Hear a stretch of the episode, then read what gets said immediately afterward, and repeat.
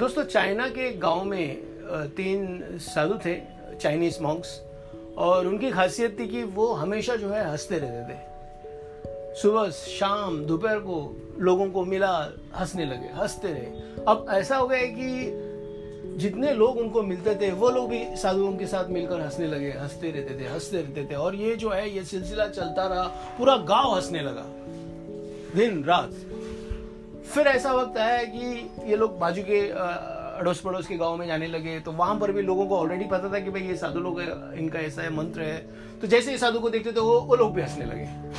तो ये एकदम चाइना में कुछ कुछ जगह में एकदम फैल गया, ये तीन साधुओं की वजह से जो है एकदम उत्साह, उमंग का जो माहौल है, वो फैल गया।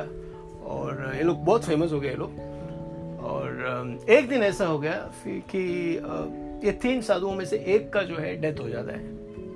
और जो डेथ होने के बाद में जो अंतिम संस्कार के लिए जो अपना हिंदू का जो मेथड है चिता को आग लगाना यही सब अरेंजमेंट रहता है वहाँ पर। और शमशान घाट में जो है, सब पब्लिक आए होते हैं और बहुत लोग रोने लगे पब्लिक लेकिन ये जो, उसके जो दो दोस्त थे, वो अभी भी हंस रहे थे। एकदम ज़ोर ज़ोर से हंस रहे थे। तो बाकी लोगों को हैरानी हुई कि भाई यार, ये लोग दोनों अभी भी हंस रहे इनका जो है दोस्त चला गया और ये ऐसा क्यों?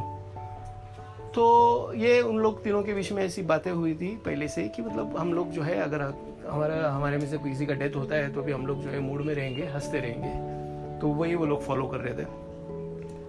अब थोड़ी देर के बाद ऐसा हुआ कि जैसे ही चिता को आग लगाया तो बाद में जो है सारे पब्लिक जो रो रहे थे, वो लोग भी हंसने लगे।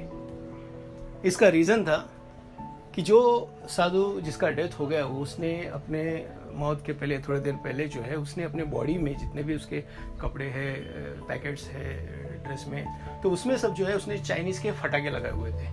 तो वो चाहता था कि जैसे ही मुझे कोई जलाए मतलब मरने के बाद तो आवाज़ आए अलग अलग किस्म के और सब लोग उसको एंजॉय करें। तो ऐसा ही हुआ, जैसे ही चिता को आग लगाया तो फटाके के अलग अलग टाइप की आवाज़ आने लगे।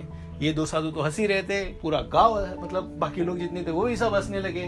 तो ऐसा एक माहौल उसने मतलब जाने के बाद भी क्रिएट कर दिया। तो एक छोटा सा स्टोरी है, इससे यही है कि हमेशा जो है खुश रहना चाहिए और लोगों को भी खुश रखना चाहिए मूड में रहने का लाइफ में। छोटा सा स्टोरी है, मैंने पढ़ा था तो बोला रिकॉर्ड करके आप लोगों के साथ शेयर करूँ। Thank you very much